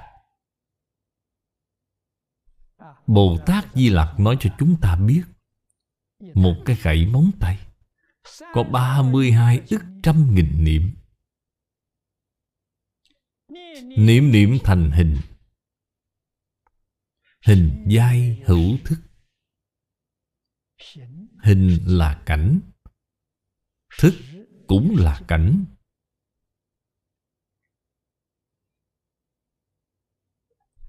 Chúng ta hiện nay gọi là hiện tượng. Hình là hiện tượng vật chất. Thức là hiện tượng tinh thần. Hai loại hiện tượng này Đều là từ trong tâm hiện ra. Tâm không phải là tinh thần, Cũng không phải là vật chất. Phần trước chúng ta đã từng học qua, Chân không quán rồi. Đã học lý sự vô ngại quán rồi. Cũng đã học sự sự vô ngại quán rồi.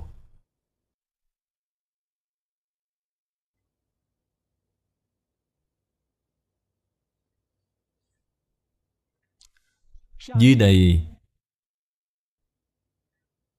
Quốc sư hiền thủ có giải thích. Vì tam giới sở hữu pháp Duy thị nhất tâm tạo, Tâm ngoại cánh vô Nhất pháp khả đắc, Cố viết quy tâm. Đây là nói nhiếp cảnh quy tâm.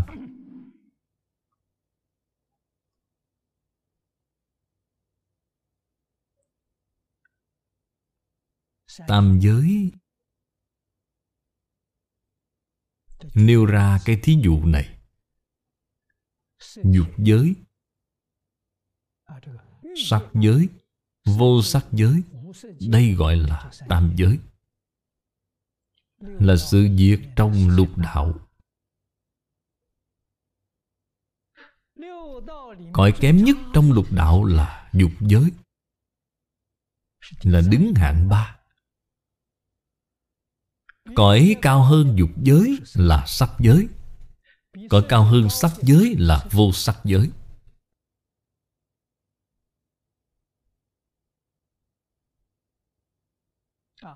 Cõi vô sắc giới Có tứ thiên bốn tầng.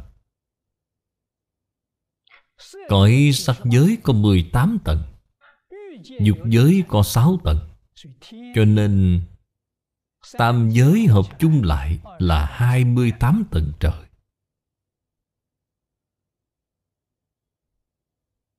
18 tầng trời sắc giới chia thành tứ thiện Sơ thiện, nhị thiện, tam thiện, tứ thiện Điều này trên Kinh Phật nói rất rõ ràng.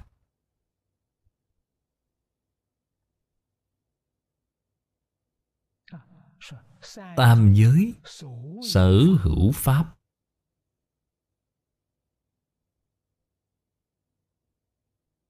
Duy thị nhất tâm tạo.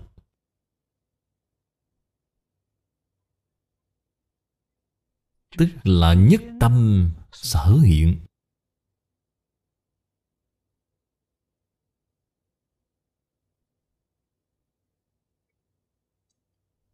Dùng chữ nhất này là rất tuyệt diệu.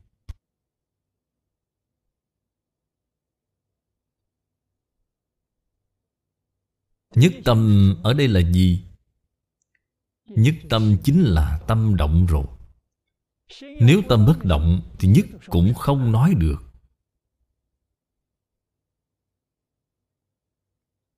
Một niệm bất giác. Một niệm bất giác Liền gọi là vô minh. Trên kinh Phật gọi cái này là vô thủy vô minh. Là không có khởi đầu. Không có khởi đầu thì đương nhiên cũng sẽ không có kết thúc. Có thủy mới có chung, Không có thủy thì làm gì có chung được chứ? Chính là một niệm đó. Một niệm này diệt rồi, Một niệm khác lại khởi lên. Một niệm khởi lên này không phải một niệm phía trước đó.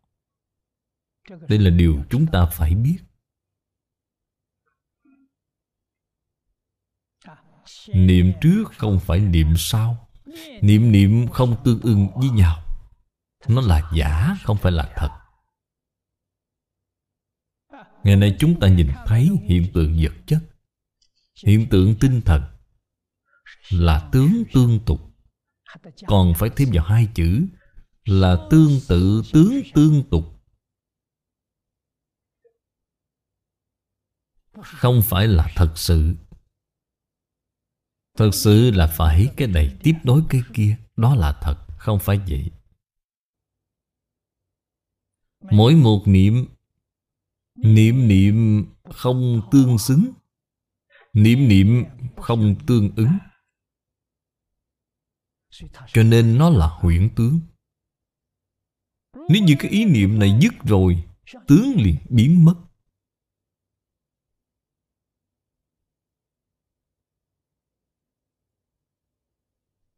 Đến khi nào dứt vậy?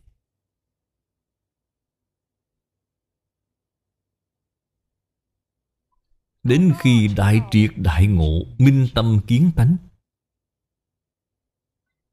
Ngay cả Tập khí vô thủy vô minh Đều dứt rồi. Cấp bậc này Ở trong hoa nghiêm là quả dị diệu giác.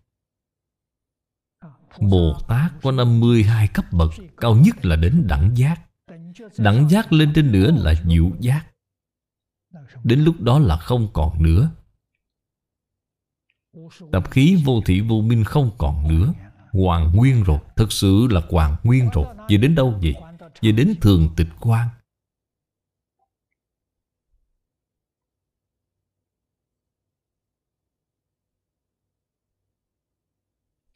Quay về đến thể tánh.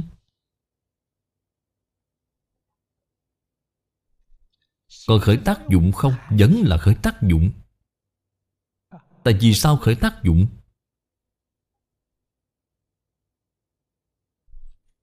Y chánh trang nghiêm trong thập pháp giới Là do tự tánh biến hiện ra. Tuy bạn hoàn nguyên rồi, Vẫn còn rất nhiều người chưa hoàn nguyên. Người chưa hoàn nguyên, Họ có sống. Cái sống này, Bạn biết. Bạn tiếp nhận cái sống này, Thì tự nhiên bạn sẽ ứng nó. Liền cảm ứng. Cái ứng này Không có khởi tâm động niệm. Cảm có khởi tâm động niệm, Chứ ứng không có khởi tâm động niệm. Tự nhiên liệt hiện tướng. Không thể nghĩ bàn.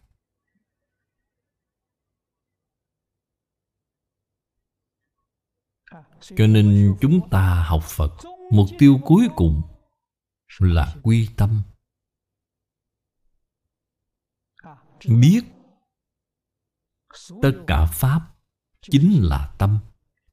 Cái tâm này chính là bổn tánh. Ngoài tâm tánh ra Không có một Pháp nào để được.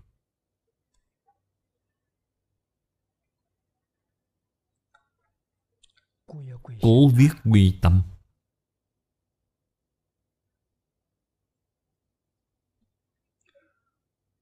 Vì nhất thiết phân biệt.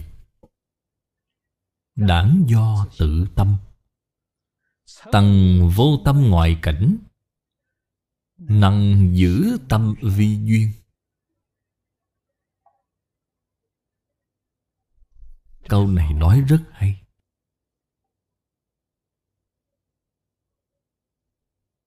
Thập Pháp giới Y chánh trang nghiêm từ đâu mà ra? Từ phân biệt mà ra.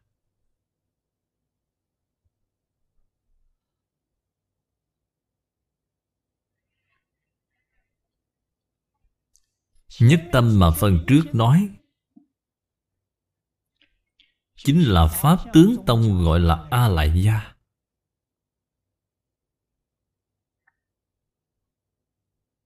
Dùng cách nói hiện nay Chính là nhất niệm Vọng động. Hoặc giả đó là nhất niệm bất giác.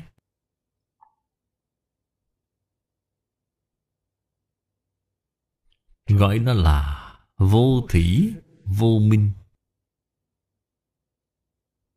Không có khởi đầu. Nó động. Vừa động Vậy thì chúng ta Không còn gọi nó là chân tâm Không còn gọi nó là tự tánh nữa. Đặt cho nó cái tên là A Lại Gia.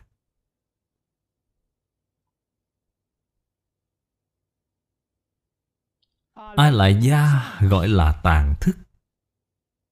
Ý nghĩa của tàn là gì? Là chứa đựng. Giống như cái kho vậy Ở trong đây không có gì cả. Trên thực tế, Chính là lời lúc Đại sư Huệ Năng khai ngộ nói, Nào ngờ tự tánh, vốn tự đầy đủ.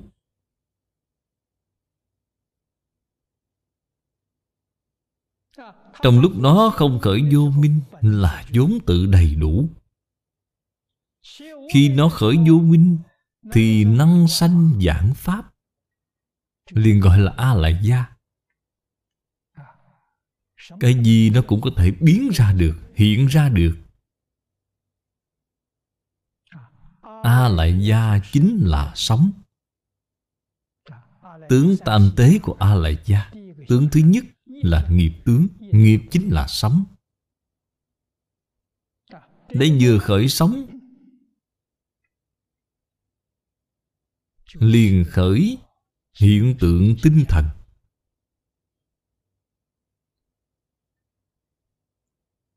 Hiện tượng tinh thần là gì? Ngã xuất hiện rồi.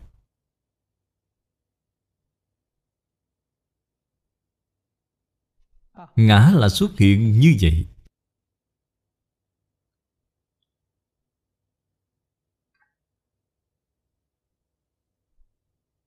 Ngã chấp. Đi theo ngã là Bốn phiền não lớn.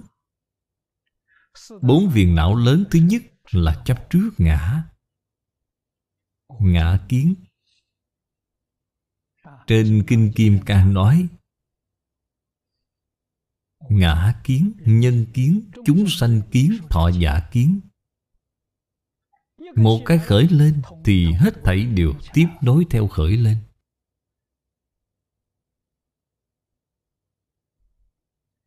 Đây là gốc của phiền não, Chính là ngã. Có ngã, liền có phiền não. Khi nào giác ngộ, Khi không còn ngã. Ai sanh phiền não? Phiền não không còn nữa. Bị bệnh thì sao?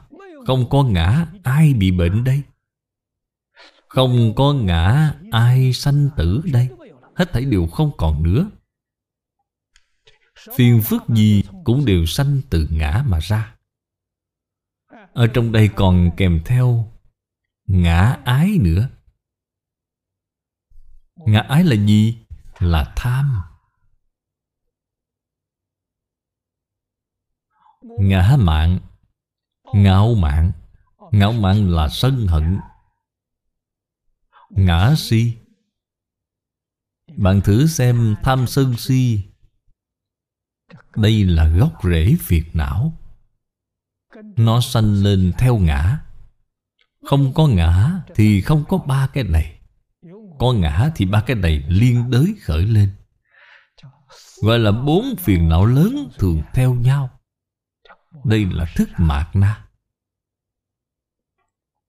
Nó xuất hiện rồi.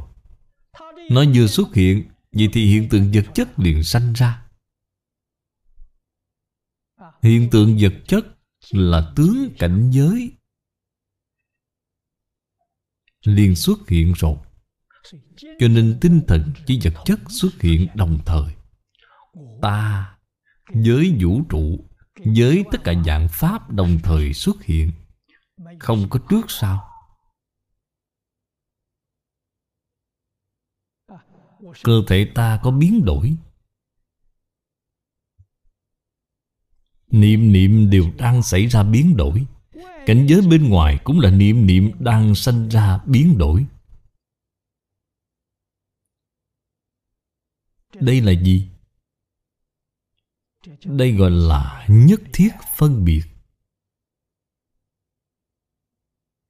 Đảng do tự tâm.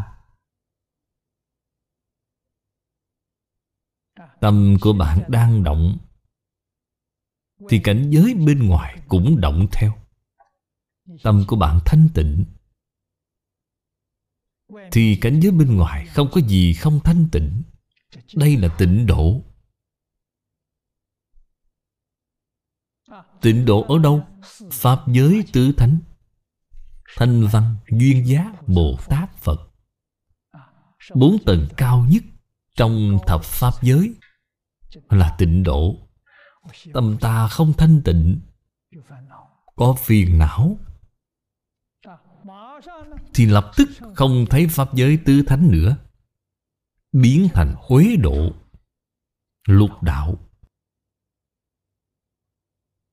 Lục đạo nhiễm ô không thanh tịnh.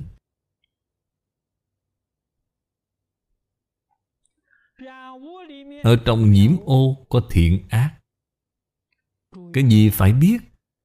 Trong tịnh độ không có thiện ác. Trong thập pháp giới, trong pháp giới tứ thánh không có thiện ác. Họ không có chấp trước. Ở trong lục đạo có thiện ác. Thiện ác đều là nhiễm.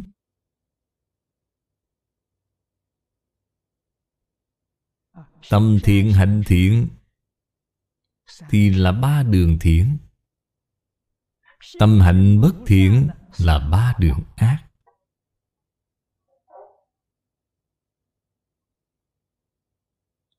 Là do trong tâm của mình biến hiện ra. Là từ phân biệt chấp trước mà sanh ra. Nếu như chúng ta thực sự hiểu rõ ràng, Hiểu sáng tỏ đạo lý này rồi, Hiện nay trên địa cầu có rất nhiều tai nạn, Có thể hóa giải được không? Được. Rất dễ dàng. Chỉ cần những người cư trú trên địa cầu này, Tất cả mọi người, Đem tâm bất thiện Ý nghĩ bất thiện Hành vi bất thiện Buông xả đi. Chúng ta học tâm thiện, ý nghĩ thiện Hành vi thiện Thì tất cả tai nạn sẽ không còn nữa. Vì sao vậy? Hết thảy cảnh giới này là từ tâm tưởng sanh.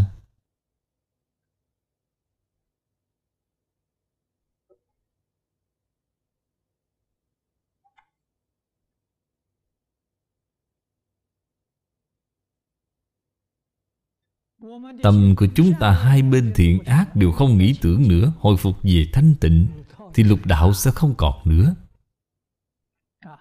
Tịnh độ Pháp giới tứ thánh liền hiện tiền.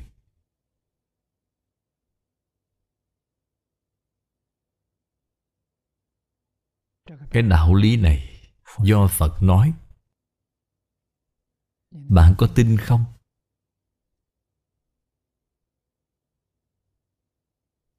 Phật không có vọng ngữ. Câu nào cũng là chân thật. Trên Kinh Kim Cang nói, Như Lai là nói lời chân. Nói lời thật. Nói lời như. Thế nào gọi là như? Hoàn toàn giống như chân tướng sự thật vậy.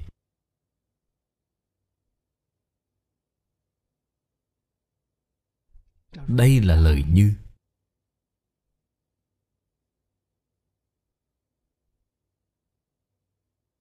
Nếu như chúng ta tin được,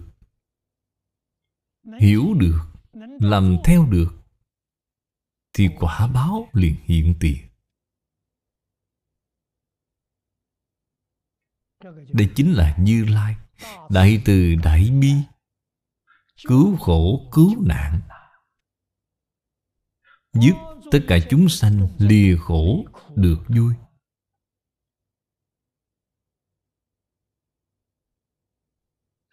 Tất cả khổ nạn là do nghiệp bất thiện chiêu cảm nên. Tất cả cõi nước thanh tịnh là do tịnh nghiệp chiêu cảm nên.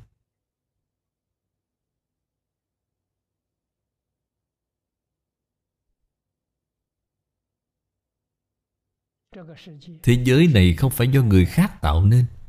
Không phải do Phật Bồ Tát tạo nên. Không phải do Thượng Đế tạo nên. Cũng không phải do vua Diêm La tạo nên, Là do chính mình tạo nên. Do chính mình tạo, Thì chuyển đổi vẫn là ở mình. Chứ người khác không thể chuyển đổi thay bạn được. Ở trong đây có cộng nghiệp, Có biệt nghiệp. Cộng nghiệp là gì? Là do tập thể sáng tạo. Đây là cộng nghiệp. Biệt nghiệp là cá nhân. Tập thể Xã hội là tập thể. Hành vi của tập thể, Quốc gia là tập thể. Tôn giáo là tập thể. Do tập thể tạo gọi là cộng nghiệp. Do cá nhân tạo là biệt nghiệp.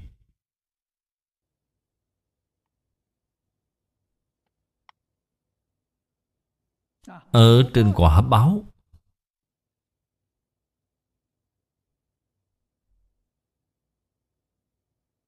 Biệt nghiệp có biệt báo Cộng nghiệp có quả báo cộng đồng. Ở trong cộng nghiệp có biệt nghiệp, Ở trong biệt nghiệp cũng có cộng nghiệp.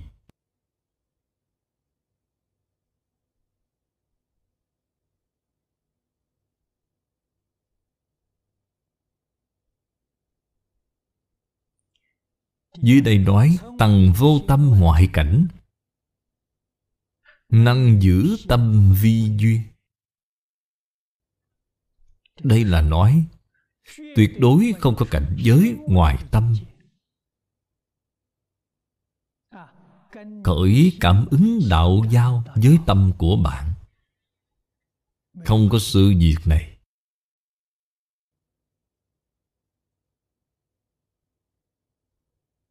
Thì nên chúng ta đã biết.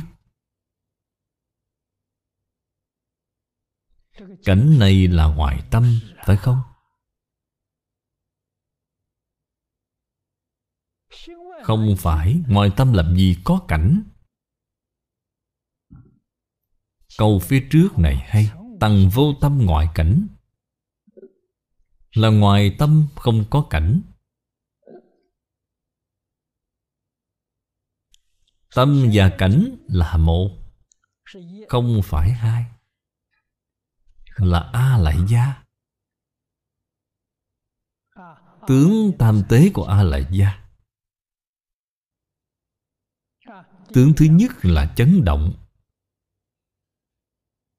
Vừa chấn động, Vậy liền sanh ra Hai hiện tượng.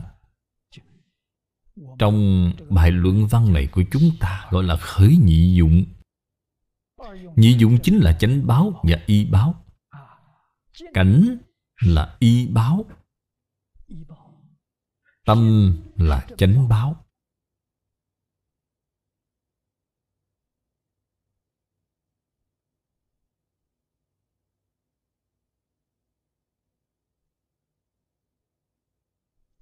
Cái tâm này có rất nhiều ý nghĩa.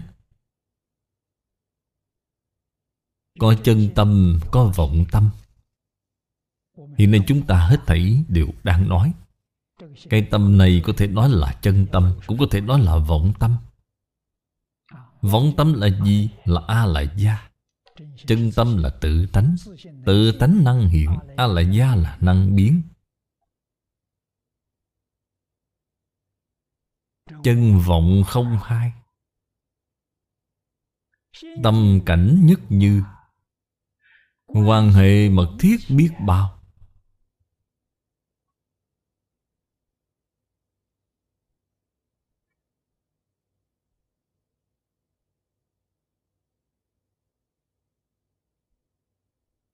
Nếu như bạn hiểu rõ ràng, hiểu sáng tỏ mối quan hệ rồi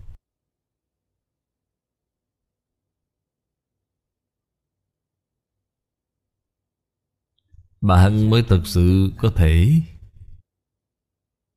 Đem điều trên kinh giáo Dạy bạn. Những gì cần buông xả Thì hết thảy đều buông xả. Những gì cần lấy lên Thì tự nhiên sẽ lấy lên.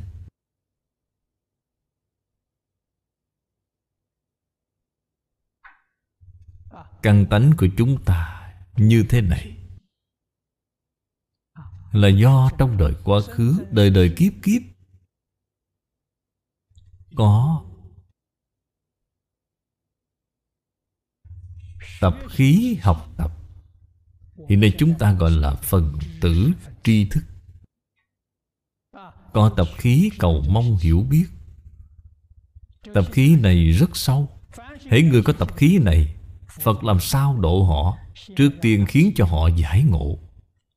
Nhìn thấu sau đó dạy họ buông xả Buông xả họ liền chứng đắc.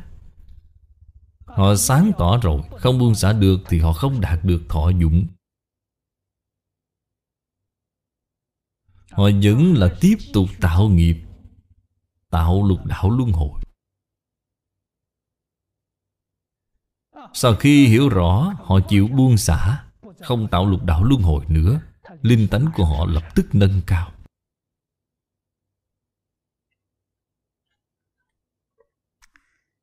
Hôm nay thời gian đã hết. Chúng ta chỉ học tập đến chỗ này. A-di-đà Phật. A-ni-tho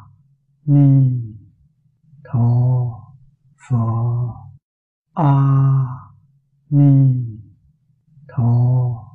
Phật A-ni-tho Phật